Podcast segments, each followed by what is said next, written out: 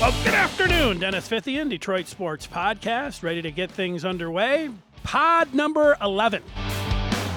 Coming up, NFC North post draft national analysis 2.0. But first, let's talk with Fox 2's Woody Woodruff, who joins us. And Woody, it's great to talk with you. How are you?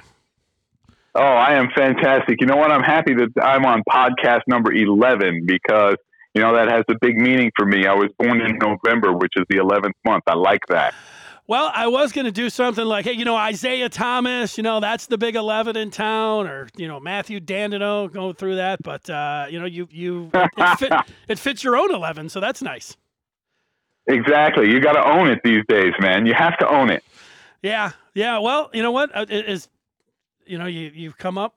My favorite number, um, you know, I, I wore 10 in, in, basketball in high school. I wore a 36 in football. Uh, you know, my last name's Fithian, so I always thought you know five would have been a good number, but it never happened for me. Well, I've worn all kinds of numbers. I mean, my two, so it would be 22 wherever I was going. But I also wore 15. I used to play basketball when I was younger. Um, uh, let's see, what else have I worn? Uh, numbers. Let me guess. How about, uh, how about the 88 for uh, for for Irvin? Was Ir- Irvin was 47 though at the U, wasn't he? Uh, Michael Irvin was 47 at the Yeah, U. That yeah. is correct. Uh, so, so no, I was not wearing a 47. uh, in fact, the uh, of the jerseys that I have uh, from Miami these days, I have a number four for Steve Walsh, quarterback. I have an 84 uh, in orange and in white for the tight end Rob Chudzinski, who then went on to be the head coach in Cleveland, if you remember, uh, for a little while uh, before I I don't know where he is now. Uh, but uh, those are the numbers that I and I also have a 96 in orange and in white because that was worn by Danny Stubbs back in the day. Uh, huge defensive end that the Canes had. He came out of Red Bank, New Jersey. Oh my goodness, what a monster Danny Stubbs was. You should check him out on YouTube.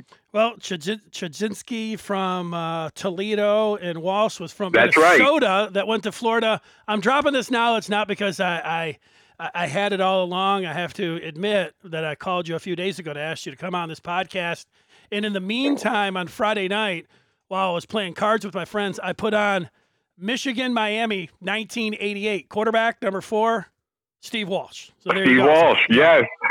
yeah, that was the uh, Cleveland Gary game, Cleveland Gary had a 47 yard touchdown. Chudzinski had a right? a And right, right, and and he then it was not called at the end, right? Okay, yeah, yeah, yeah, yeah. I remember that game. Yeah, he was a monster in that game. Keith Jackson uh, and, Yeah. and Bob Griese were making the call. You know what I I took out of that game? Like Michigan had a big lead. Like they should have won that game. They were up 16 points with under seven minutes to go. I mean, that would have been that would have been one that they would have been raked. Bo would have been raked over the coals uh, nowadays. You know, Ex- exactly. And then the Canes come. You know, they they were they were uh, uh, notorious for that kind of thing. I mean, you could get a lead on them, and then all of a sudden there would be a huge comeback, or they would stomp you right from the beginning, and then that was the end of it. So yeah, there was just a lot of winning. I mean, 58 straight back in the day at home. I mean, it was oh boy, those days they still give me chills, Dennis. Still, Well- still give me chills. uh, Keith Jackson during the game. He, this is a long road winning streak for Jimmy, and you know Yeah. they had they had uh,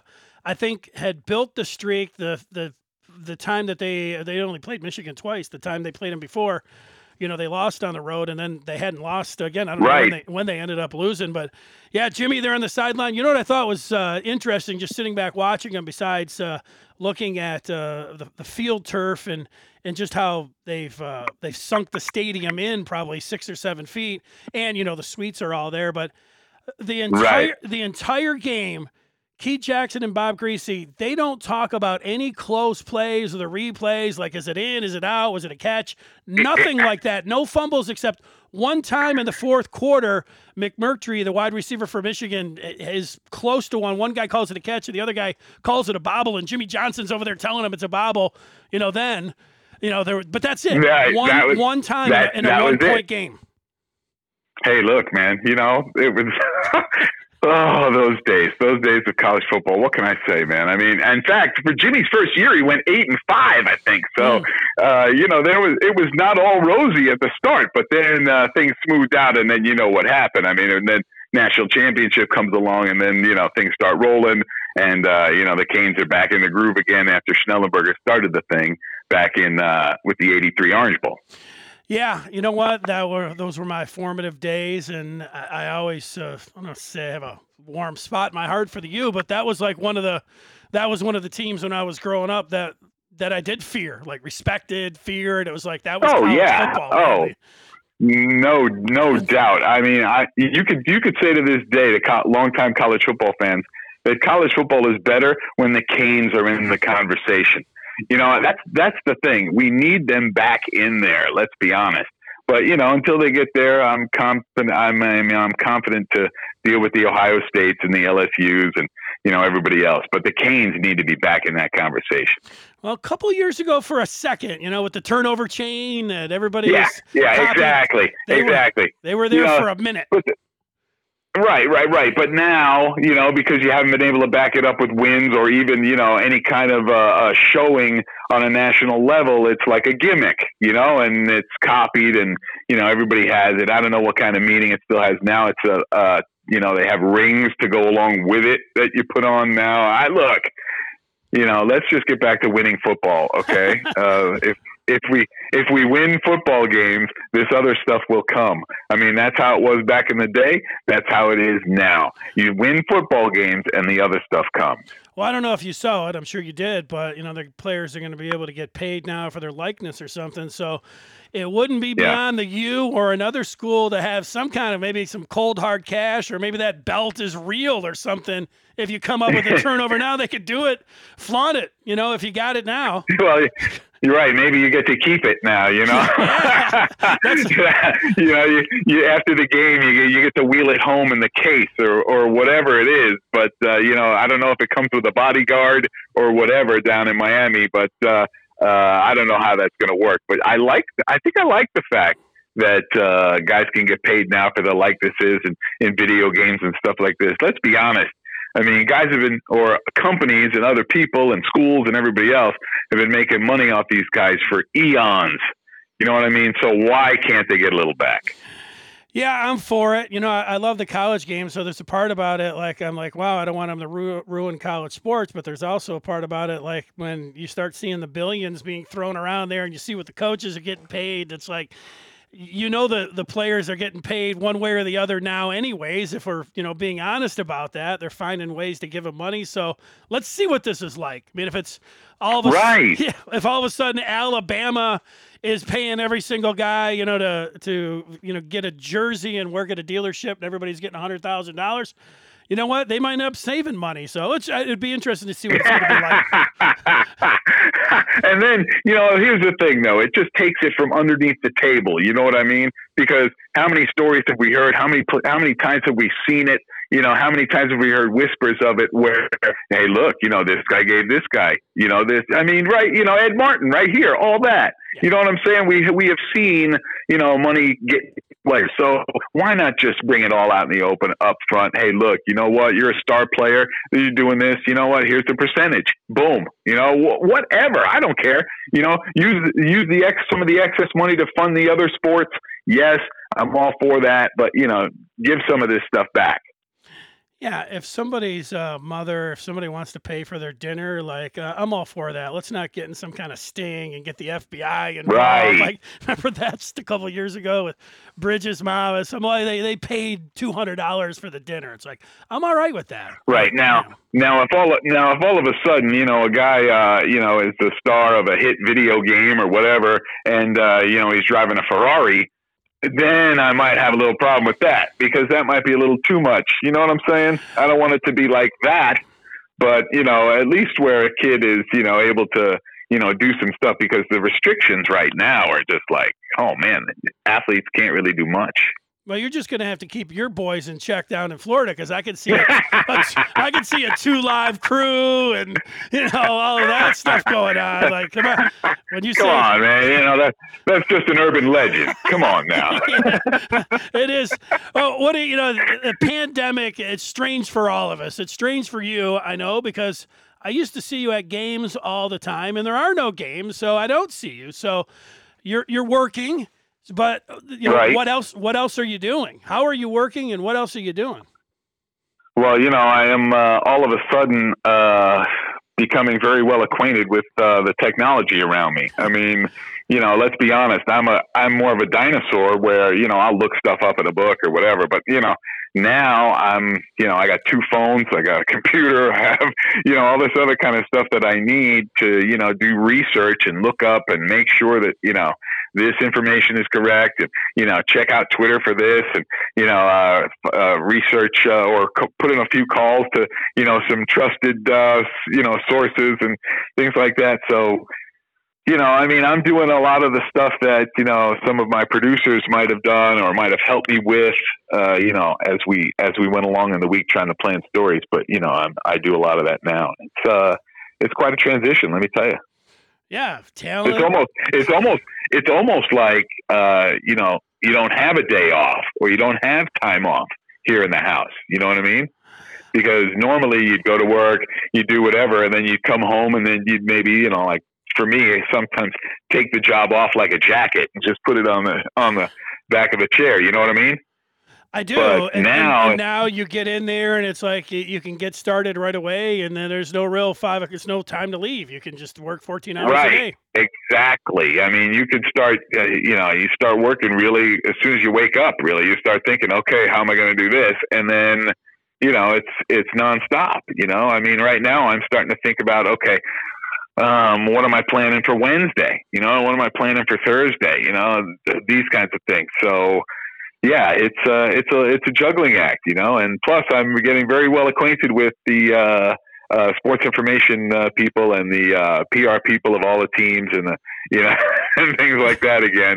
You know, because uh, you know I'm going through them to you know talk to some of these players. Tell you one thing about the sports information people, like there have been times they're all, you know, they they all have jobs to do. They're all I'm not singling anybody out, whether good or bad, but you know, in the past you could send them an email and you'd be like, well, they're you know, the busy game day, they got a lot of things on.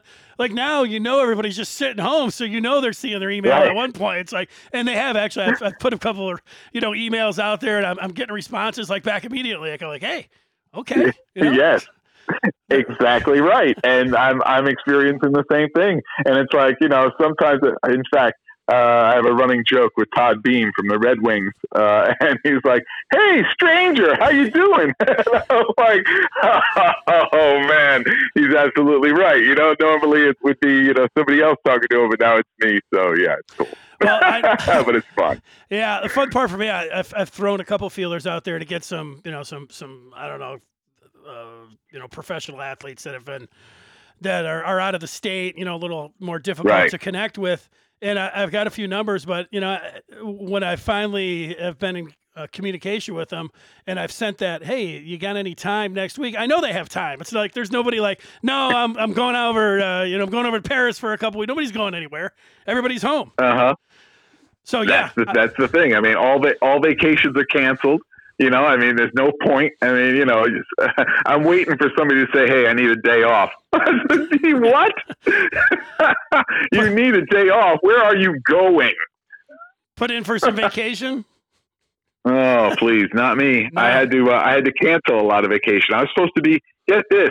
I was supposed to be in Italy uh, earlier this uh, year. La- in fact, last month, uh, my niece uh, was spending a semester abroad uh, in school, and she's turning 21. Right. So the plan was, hey, let's head on over to Italy and celebrate 21. Well, then this thing happens and you know we bring everybody home we cancel the trip and the whole thing so yeah i mean it's uh it's it's a nightmare It is. You're a you're a world traveler to begin with, though. This wouldn't have been your first, uh, you know, trip over the continent over there. I've like you've you've been to Paris before, right? Like I, I think I've seen some. yes pictures. yes i've i've i've been to france uh, quite a few times uh uh, uh spent a lot of time over there uh um uh my brother-in-law has a place over there so you know summertime get a couple of weeks head on over and it's nice it's real france like touristy france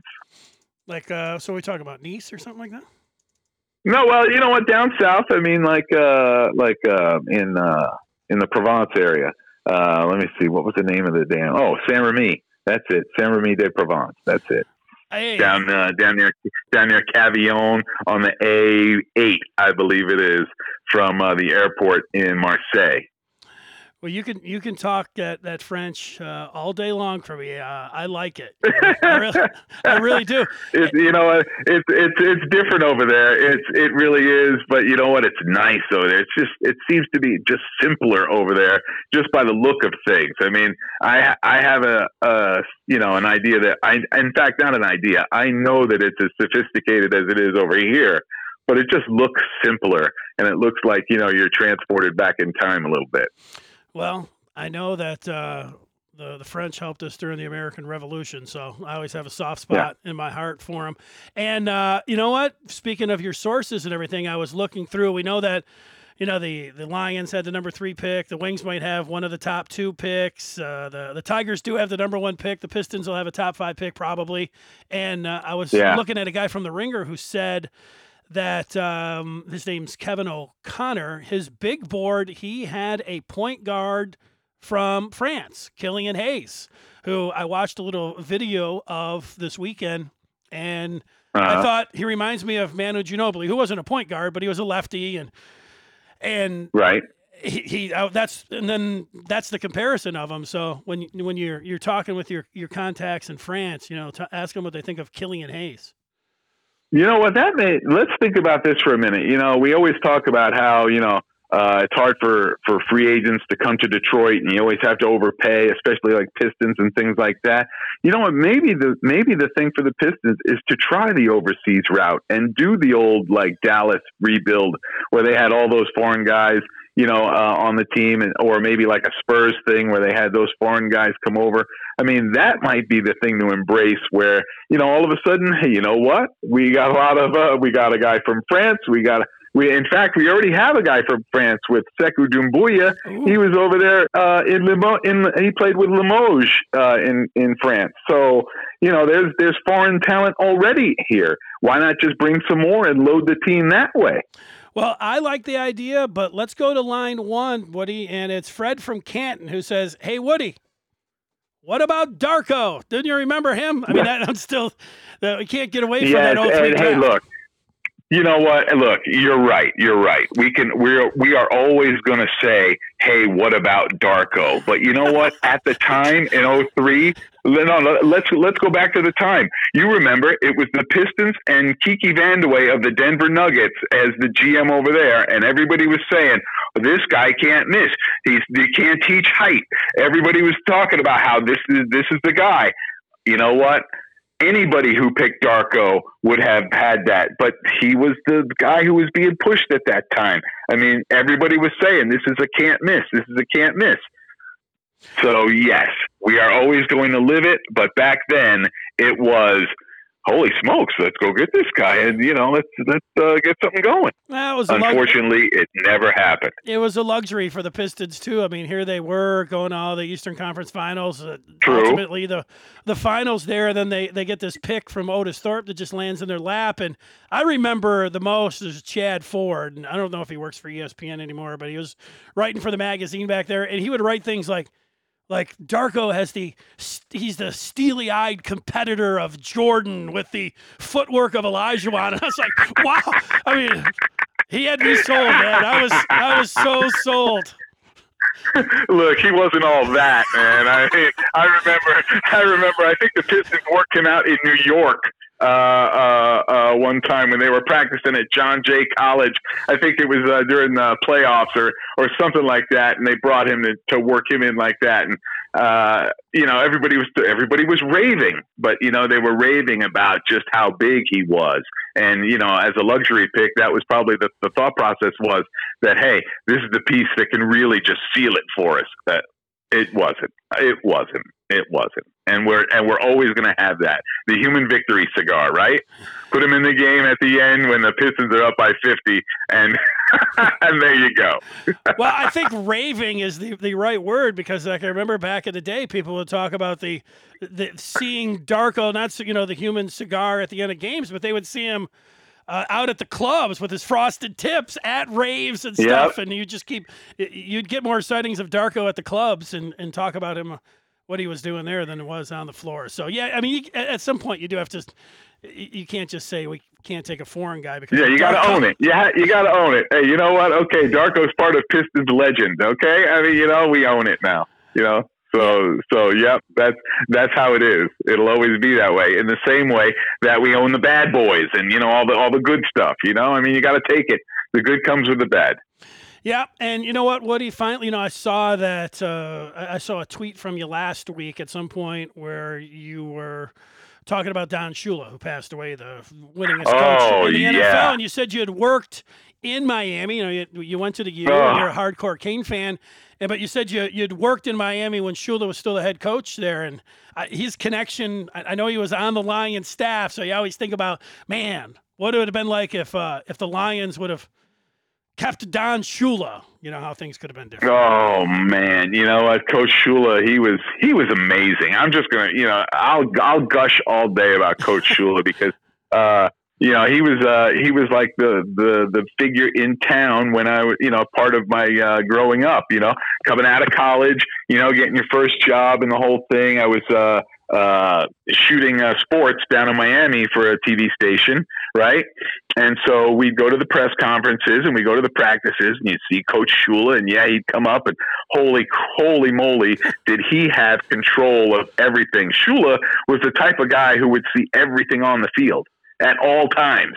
It seemed he could be on one corner of the field and see something in the opposite corner of the field sprint on over there and comment about it right then and there. It's amazing. It was like hawk-like vision where he could just see stuff.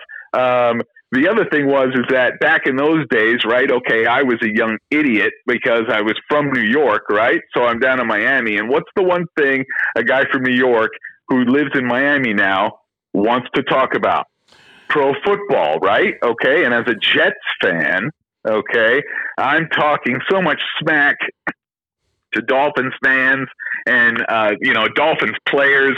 I remember one time I came to uh, remember I'm taking pictures now for the TV station. I came to practice one day dressed in a Jets hat and a Jets shirt the week before the Jets game, Wow. and uh, Mark Duper uh, came up to me and said, "Hey man, come on, what is that?" I said, "Look, man, I just want to, I just want to let you know who you're playing this week." Oh, you know, crazy stuff like that, man. You know, but Su- super, Don Shula was great. super duper. exactly, super duper, and uh, you know all those guys. But uh, uh, Mark Clayton was with him, and um, but back to, to the to the Don Shula thing. Um, he also was a guy who would not take any kind of you know garbage from the from the media. I mean, you really had to you know come strong with your A game when you're dealing with Don Shula. Uh, at least you know on camera and that kind of thing. You know, when you're setting up for the interview, he's fine. You know, hey coach, how you doing? Oh, hey, how are you? You know, boom, boom, boom. The light goes on. Let's do your business. And so, you know, there would be sometimes in the group press conference on Wednesday that you know someone would ask a you know a garbage question out of nowhere that had nothing to do with it. Maybe embarrass him or something, and he'd just walk right then and there. Press conference over done. No, no, no warning, no nothing. And sometimes those questions came right off the bat. So you're looking at the guy who asked the question after Shula has walked off, and you're like, dude, now we got nothing for the week. What are you thinking? You know, I mean, you know, so so there's all kinds of stories like that where, uh, you know, he was he could talk for hours, but then he would also be like, uh, uh this ain't happening, and just walk. You know, if I was uh, a Jets fan down in Miami, I, if if I was a Dolphins fan, I think I would just continue to point to that '83 draft where the the Dolphins took Marino with the second from last pick, and the Jets, I think, just a couple picks before, they went with a quarterback, and they could have had Marino. They went with um, Yeah, Ken, Kenny O'Brien. Ken O'Brien, right? Ken O'Brien, who was who was also garbage, but Bad, bad, bad pick. oh, another bad pick. I mean, you know, but again, I, I look. I suffered through a string of Jets quarterbacks in Dolphins games, all the way from Richard Todd to uh, uh, you know uh, Ken O'Brien, as you said. I mean, to uh, you know those receive the receiver combinations with uh, Wesley Walker, and uh, it, look. Those, those those those battles are legendary, man. The Dolphins and Jets, man. It's a great series. But uh, yeah, I really have some great memories of those days, and uh, you know, working with Don Shula and those kinds of things. Ultimate respect for that guy. Ultimate. Yeah, well, hey, those are all good stories there, Woody. Uh, I, I, like your work. You know, I, I always have. Uh, I, I, tell you that. I tell people in the press box, and they think I'm joking. Like I say, hey, Woody's my favorite. You know, always, and, and you know, I do. I enjoy your work. So keep up the good work. You know, uh, this flew by so much. You know, one time, uh, you know, I had a bunch of things listed down here to talk about The Walking Dead, and you know, your uh, you know, your time. Oh yeah, Walking so. Dead. You know what? I I stopped watching The Walking Dead, and Ooh. it just got it just look. I could not watch it anymore. Okay, because uh, I'm also a comic book guy, right? So I know about the comics and what happens in that, and you know how there's a big difference on the show. But the show just got to the point where I was like, "What the heck is going on here?" and I it, it, just lost me. It just lost me. And then once they killed off Rick, I was like, "There's no point now. What the heck?"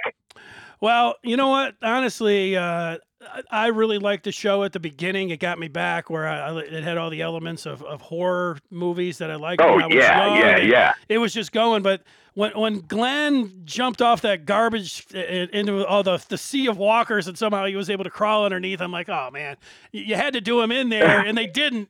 So they kind of lost me there, but I, I I kept on for a few seasons. But I think they're like they must be going for the record now. I think there's what ten seasons, so I don't know how many people. How many? How many people are well, left? I, so. I never, I never got into the other one, Fear the Walking Dead, the other spin-off show. No, I, I never got into that, and um, you know, I mean, I, I followed some of the characters. You know, I mean, I was like it. I liked it when Morgan came back, and you know, all that kind of thing. But uh, the the story just went crazy, and you know, once uh, Negan came around and mm. and and you know started clubbing guys, I was like, oh no, no, I just I can't watch it anymore. No, uh-uh. No. And then and then and then when the when the Sasha plan didn't work, okay, when they open the coffin and she comes out and you know it's all over Negan. I, I look, I wanted that to work. That would have been huge. And then he survives that, and I'm like, oh come on. That was actually uh, the last one that I watched when she's on the back of the, the flatbed in the coffin. Right, right. She, she, turned herself. I think that was the plan, wasn't it? That was. She the, did. Yeah, yes, the, she did. Yeah. For the good of everything. So maybe one day I'll I'll go all the way through it. So. Uh, you know, I, I, actually do have some time, so maybe maybe I'll, maybe I'll mark that one down. Catch up with The Walking Dead. I'll write that one down. Uh, yeah, yeah. All right, what what are you working on? Um, well, you know what? Uh, let's see. Abdicator, um, Abdicator story. I, I, you know what? I uh, I spoke with uh, Abby a couple of a couple of weeks ago and uh, talked to him about a couple of things that I've been, you know, like kind of you know, breaking up into some segments here. Oh, right. uh, well, we, uh, I did a thing with, uh, uh nicknames with him, uh, just last week. Um, we'll, uh, we'll play, we'll play a game with him, like I do with the Lions players on, game day. We'll do some kind of game with him, down the road, maybe in a week or two. But, right now I'm looking at, let me see, let's see, talking to some millennials about, the Jordan, documentary uh, Last Dance, and uh, how it's uh, you know how they're looking at it now. Um, you know, uh, talk always trying to you know deal with the latest with uh, the teams and stuff like that, and uh, seeing what the uh, what's the next thing coming up. I believe it's the Major League Baseball draft uh, for the uh, Tigers. They got the top pick, and you know the thing about that, what is it shortened right from forty rounds to five? I was thinking about this, Dennis. The Tigers had the first pick in every round. So they're getting the short end of it a little bit. I, you know what? Uh, you know, I mean, they still got the first pick overall. Okay, and, and are they going to take the Torkelson kid from Arizona State, the first baseman everybody's talking about? He's like the what? The hands down top pick. Yes, I think that's going to be the selection. You know, I didn't think about the the Tigers getting short short change there. I did see where the the wings like all of a sudden there was this proposal that hey, uh, they're they've got like a 67% chance at getting the number one. They they can't fall anywhere lower than two. And I was like, I like that plan. Let's go. Let's do it. Yeah, I mean, I, I could go with that plan too. But I mean, you know, as far as a team that like the Tigers that really, you know, you're looking to rebuild a lot of stuff. You know, you could have made a lot of selections there. You know, granted it was, you know, for minor leagues and stuff like that. But you know, what's going to happen with the minor leagues? I don't know, man. There's, you know, are you going to be able to keep guys? How are you going to bring guys in? You know how that works, where guys come in, guys get out, right? Yeah. Now, uh, look, look, it's all up in the air right now, man. It's in limbo. I don't know how the t- how uh, teams are going to make this work. I don't know how. Minor leagues, I don't know how the major leagues are going to work. So Right, right. I mean, you know, we don't know how that's going to go. no, we don't know anything. You know, we we really don't. I'm taking it week by week, sometimes day by day. Well, Woody, I think everybody already knows. They follow you on Twitter at Fox2 Woody. Enjoy your work on TV. We'll have to talk again. Uh, when we do, we will dive into uh, more of the the Canes in the 20th cent- 21st century. Well, that's fine. And remember, I told you before I uh, wore number 22, so maybe, you know, podcast number 22, you uh, look me Oh, up again, dude. Okay, I'm writing that Okay. one down. That's a that's a mental note. Thanks for your time. Thanks for your time, Woody, and uh, I hope hopefully one day, you know, we say this. Hopefully, we'll see you soon. Yeah, stay safe, my man. Stay You, safe. you too. Thanks for your time. All right, man. All right, see you later. There he Bye. is, Woody Woodruff, Fox Two, and you know I told him I was going to keep him for I don't know 15 minutes. Next thing you know, a half hour has gone by. I like it. I also said at the beginning of the show that I would get a little bit on the NFC North, little NFC North talk post draft. And I'm going to do that right now. And to bring in a little conversation here, it's not just me talking. I went to the Ringer NFL show. It's a podcast hosted by Kevin Clark, and he had two guests on from Pro Football Focus. A couple guys named Eric Eager and George Chahrouri, and I will. I will jump in in their conversation, but the first question went to um, Eager, PFF's Eager, when he was asked about the uh, NFC North. Yeah, this one's interesting because I think everybody's going to be down on Green Bay, and I think understandably so, given the direction they're in, um, and you know, uh, and also when you look at their point differential, you look at basically every metric a season ago, they were not a 13 win team. Um, but when I look at the composition of this division, Minnesota got a lot better last week, but it's going to be very difficult, and they're going to have to hit a royal flush basically to have all those players work out and and be like you know a contender for that division come September. I think people are Well, I'll I'll stop it right there and jump in. Like it's it is one thing to say everybody was down on the Packers. Now, I think all of us here in Detroit where we want to be down on the Packers, and yet, yeah, were they a 13 win team? Know. The Ravens won 14 games. Do I think they're going to win 14 games? Probably not. Do I? No. And in fact, I don't think they're going to win 14 games. I don't think the Packers are going to win 13 games, but you you do look at the metrics. You, you look at the uh, yards per completion for Aaron Rodgers, and you know I thought last year it was Aaron Jones who was the man. Like if you're saying, all right, who was the leader? Who was the best player on offense for the Packers last year? It actually wasn't Aaron Rodgers. It was Aaron Jones. Now they went in the second round and picked a a running back, and we know what they did with their with their first pick, moving up to get Jordan Love, which is good down the line for him, but it's not going to be good for him this year. You wouldn't think unless Rodgers goes down.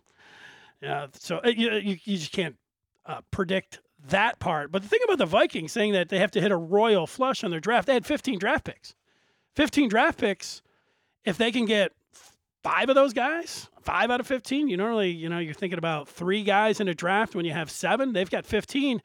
Can they get seven guys that could be contributors? It, it's a huge thing. The one thing, if you are going to talk about the Vikings, you are going to talk about the draft. I don't remember a team having more than uh, 15 draft picks. So, yeah, that's the story on the Vikings. Here's more of that conversation from those guys from the NFL show. Overweighing you know the the probability that they're going to be good uh, based upon the draft that they had, which was you know understandably good. I think Chicago's in a difficult situation. Detroit's gotten better, but I'm always a little bit hesitant about Matt Patricia. So even though they had a terrible draft, I think Green Bay should be the favorite to win this division again uh, in 2020. Okay, there you go. Well, uh, they are the favorites in Vegas. It went, uh, no surprise, Green Bay, Minnesota, Chicago, and then the Lions. I saw eight to one. These guys talk about him being uh, seven to one. Yeah, a little bit hesitant on Matt Patricia after his first two years. It's understandable. I'm. I thought you were going to steal my my point, so I'm glad that you didn't. I wrote down. You know, I looked at the division odds this morning. I wrote them down, and I look at them. And Green Bay's the favorite, and the Lions are seven to one. And I go, are we sure the Packers are for sure better than the Lions? Like, are we? Are you that? How confident are you? Because the the Lions last year were bad for the majority of the year, but when they were intact, they were good. Through Week Five last year, they were fifth in expected points added per pass play. Like Matt Stafford. All right, expected points per pass play through five games. that particular, I, I, like the data scientists uh, that are throwing out expected points per game. And are we really sure that the Packers are better than Lions? You know, the, the quick answer is yes. Uh, uh, we are sure. Every time that the Packers have needed to beat the Lions with Aaron Rodgers, or we'll just stay with Aaron Rodgers, they've been able to do it when they when they needed the game. And so, yeah, I do remember the conversation at this point last year because the Lions there were there were fans talking about the Lions owning uh, the Packers in, in, recent memory. You know, they'd had the the two wins the the year before. Uh, you know, Crosby the the field goal game. They give the Lions credit for winning that one, but the the the other win, you know, Rodgers played the first quarter, played a couple snaps, and that was the meaningless game. Uh, week 17, and you know the Lions got some victories uh, the year before that. Rodgers uh, was actually out, so there was this talk that the Lions had, had were owned the Packers, and then last year, of course, Green Bay winning uh, both games with no time remaining, and we know about the calls, the thing, the, the two calls against Flowers, the pass interference, you know, late in that game. The Lions, you know, it's they get jobbed by the officials in that game, yes, but that happens in Green Bay. But here's more of the PFF guys uh, talking uh, data and metrics on the Lions and the NFC North was throwing the ball downfield. They were leveraging play action at a high rate. They were putting the ball up to both of those receivers that could go get it.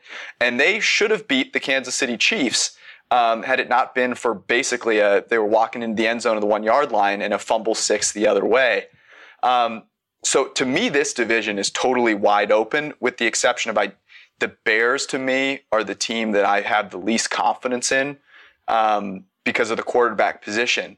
Um, and I think the Packers, the Packers, the Vikings, and the Lions all have really big, r- really serious questions. Like the Packers, it's structural, right? Like you know that seems volatile. Clearly, if you listen to Brett Favre, the Vikings have two receivers um, and are, are going to, you know, without Kevin Stefanski. And then the Lions are trying to put things back together and convince themselves they're good probably more than than we're trying to convince themselves are good. So I think there's a legitimate three horse race in this division.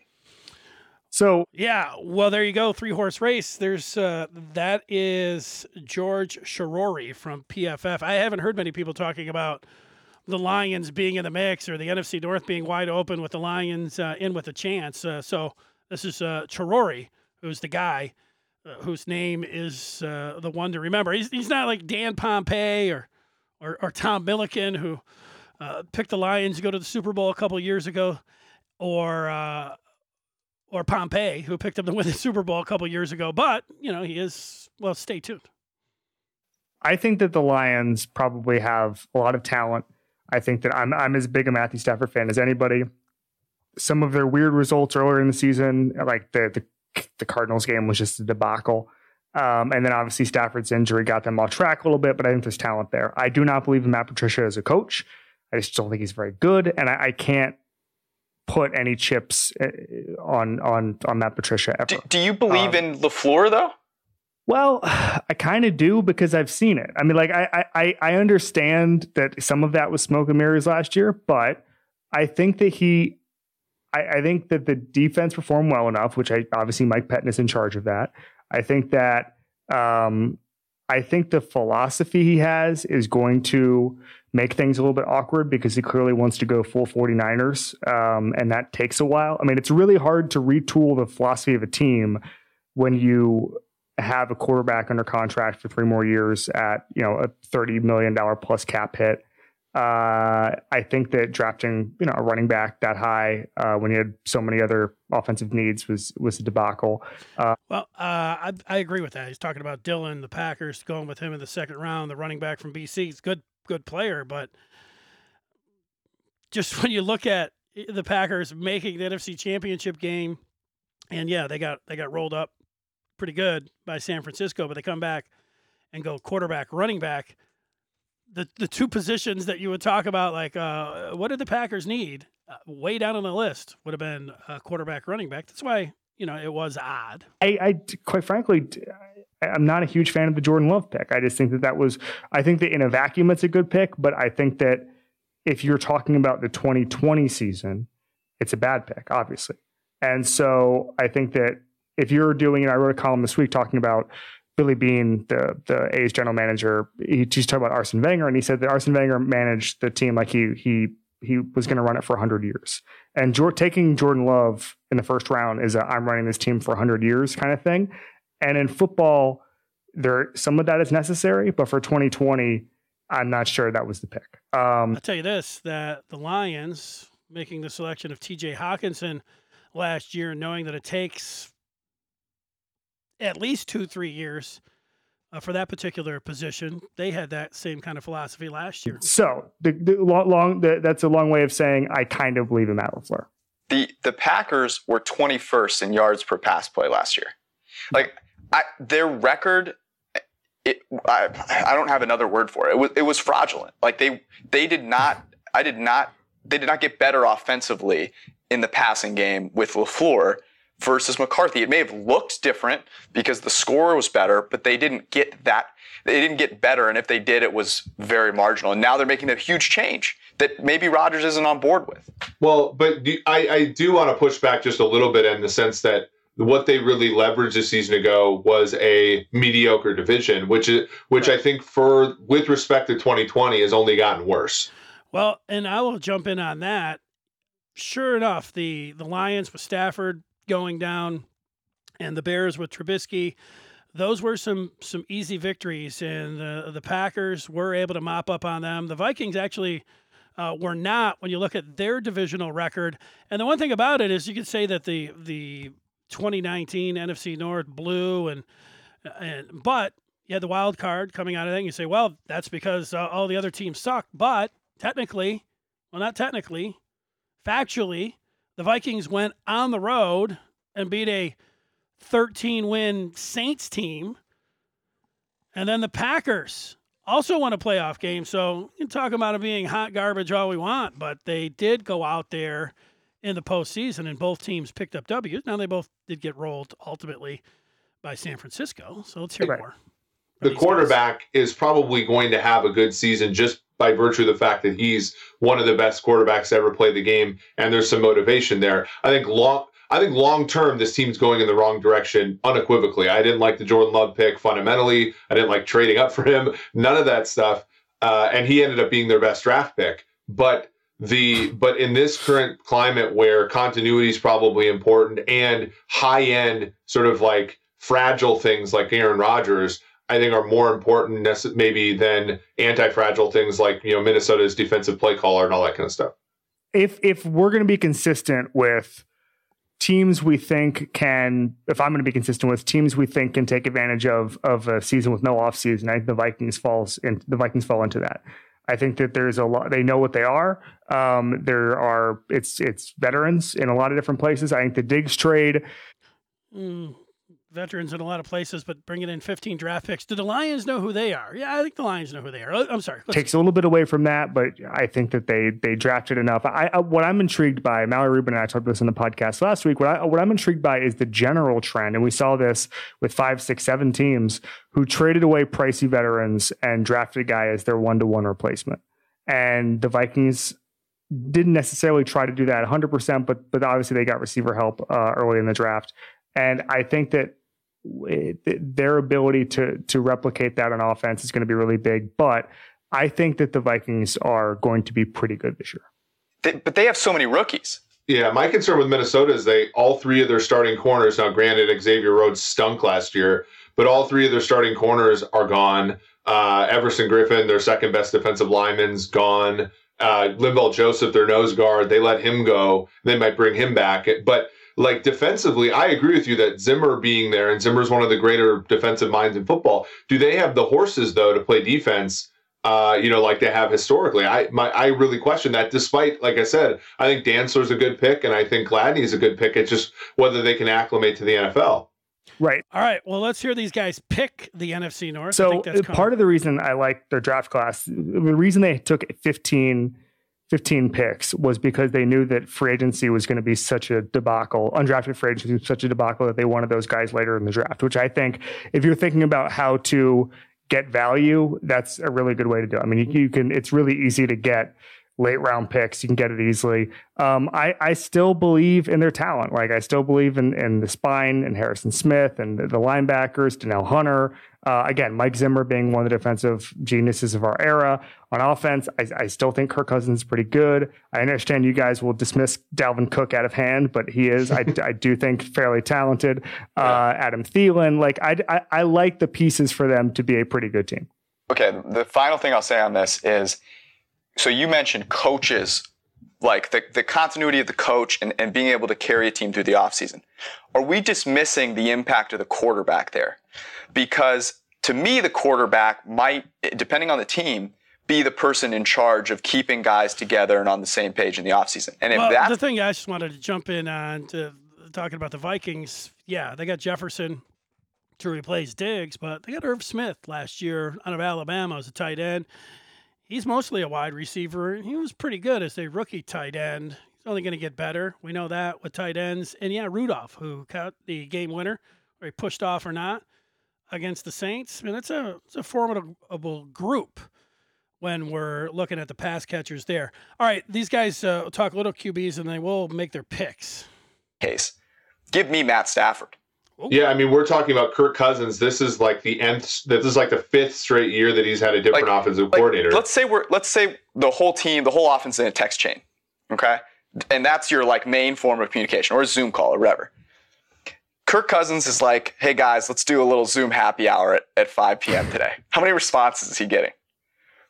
Matt Stafford says that he's got everybody on the team. Yeah, he sent them all beers. him.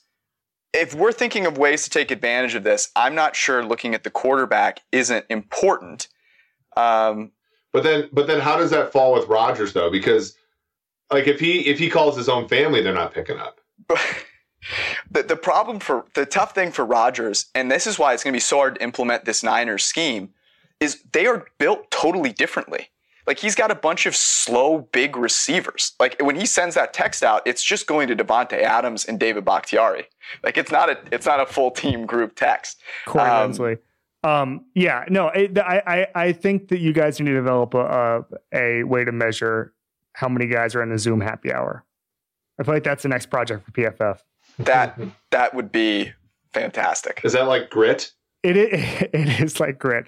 All right, uh, Eric, pick the division. Ooh, here we go. Uh, I'm still going to go Green Bay, despite uh, despite everything. so social grit. Just because I, I have to be, I got to pick one long shot. This is the long shot I like the most.